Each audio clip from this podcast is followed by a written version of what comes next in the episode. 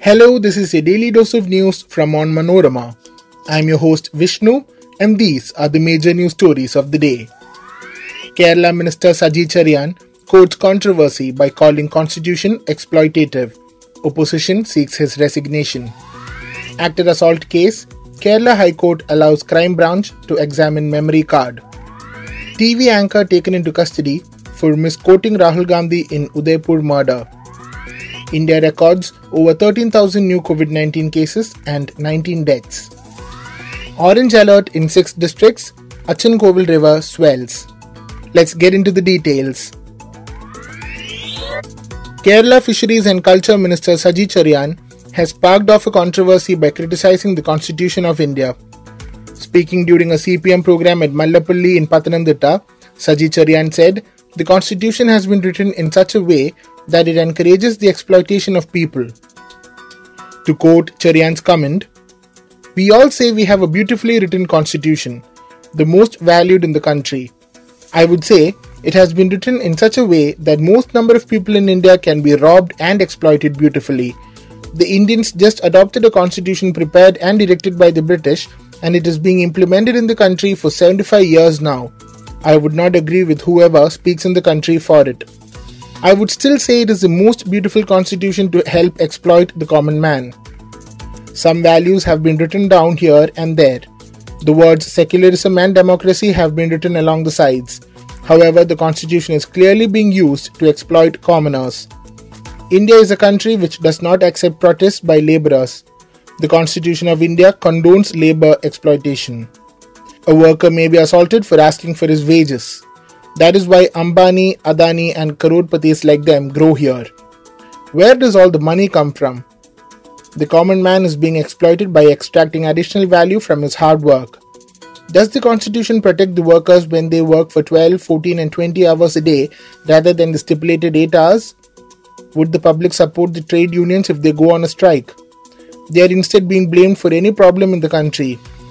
Neither the media nor the judiciary stands by them. If the workers move the court questioning a delay in getting wages, the court first questions their strike. The clip sparked outrage within moments of being made public. The opposition parties have called for Cheriyan's immediate resignation as minister for violating his oath. The governor too has taken serious cognizance of the speech.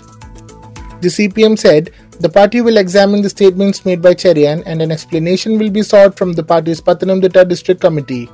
Meanwhile, Cheriyan issued a clarification in the State Assembly amid the call for his resignation, saying his statements were misinterpreted and reasserted his commitment to the Constitution.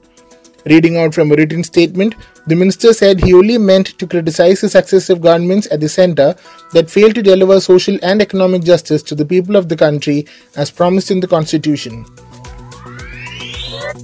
The Kerala High Court on Tuesday granted Crime Branch the permission to examine a memory card a crucial piece of evidence in the 2017 actor assault case. The single bench order was in response to the plea filed by the crime branch against the trial court's order, which was quashed by the High Court.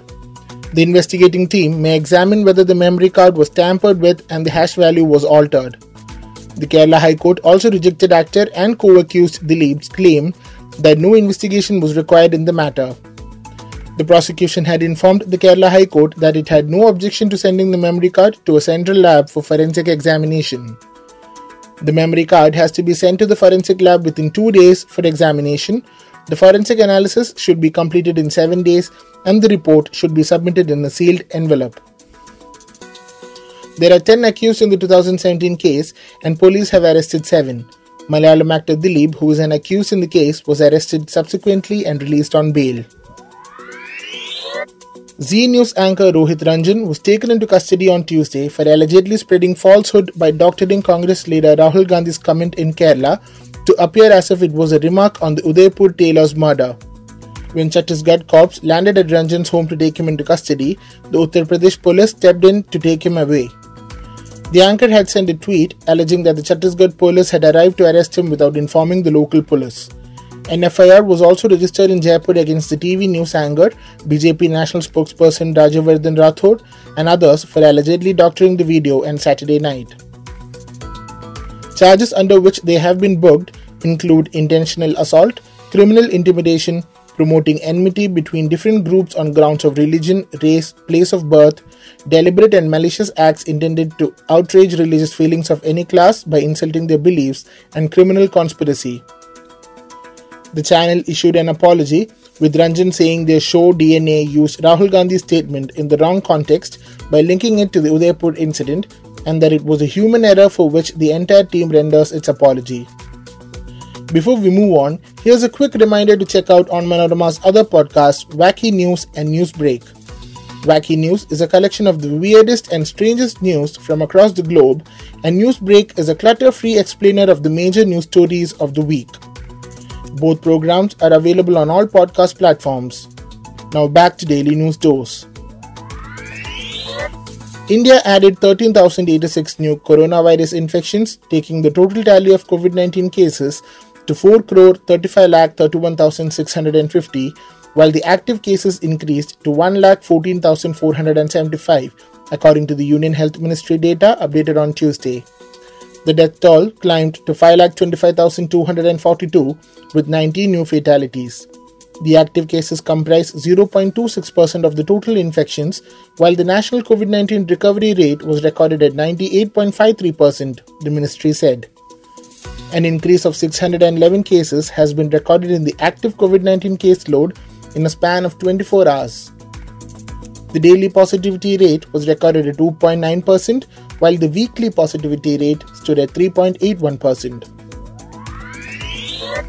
The India Meteorological Department has forecast widespread rain in Kerala, and the authorities have issued an orange alert in Idukki, Thrissur, Malappuram, Kozhikode, Kannur, and Kasargod, and a yellow alert in the remaining districts except for Thiruvananthapuram. A warning has also been issued to fisher folk not to venture into the seas. Isolated very heavy rain is also likely in Kerala in the coming days. Meanwhile, the water level in the Achankovil River in southern Kerala is also rising dangerously following heavy rains. People living on the banks of the river are concerned over flooding as water from the eastern areas is gushing into the river. Incidentally, these places had witnessed severe floods during previous years. Even though residents have been demanding a permanent solution to the problem, the authorities have not responded so far. That brings us to the end of this episode. Be sure to come back tomorrow. As always, thanks for listening to Daily News Dose.